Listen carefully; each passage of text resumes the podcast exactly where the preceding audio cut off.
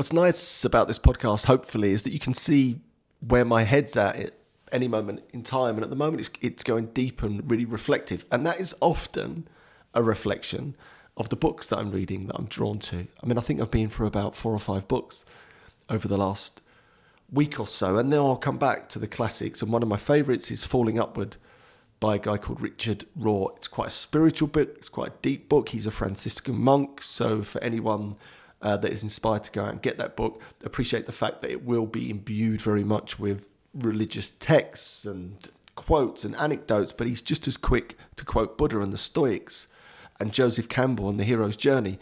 I just love the book. You know, I think you can see through some of that religious cladding and get to the real wisdom underneath, and it's incredible. It's mind blowing. He talks about this second half of life, this second journey that I'm intrigued by. And I think it feels like, as someone that is now at 48 years old and have been feeling this for a long while, there's more to this short and precious life. I think this is just the first half. This is the warm up act. And actually, here's a little quote. In my opinion, this is from Richard Rohr now.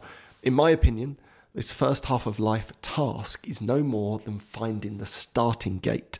It is merely the warm up act, not the full journey. It is the raft, but not the shore. End quote. Isn't that beautiful? So he's talking about the first half of life being what many of us are doing now, which is that building that you know robust ego structure, a career, a family, some successes. That's just the first half of life.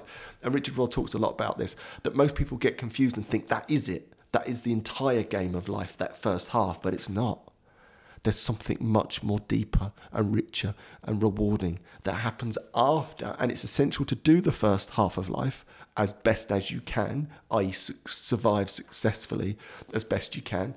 But there's something more. There's this call to adventure, to a bigger space than you could ever imagine. And I love this. I know there's something bigger and better. And I feel like I'm stepping into that adventure as we speak. So a lot of my thinking, a lot of my learning, a lot of my reading is loving these type of stories, loving this type of wisdom. I didn't know this existed. Carl Jung was the one who really led the way to this second half of life concept. So I will be sharing lots of these insights as I travel along through this podcast over the coming weeks, months, and years. But for now, just to know this there is more to this short and precious life than you think.